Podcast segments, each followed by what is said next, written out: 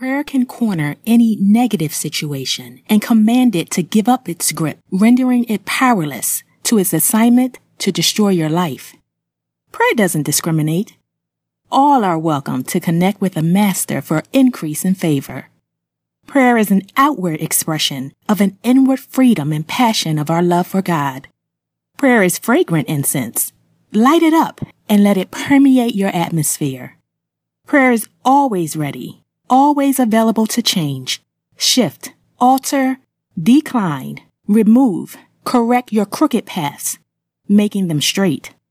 Prayer intercedes the gates of hell from prevailing. Satan has no annihilate or obliterate licenses. Prayer announces there is a safe place for you here. Prayer is discipline. Prayer is a rhythm. Prayer is a lifestyle. Live or die.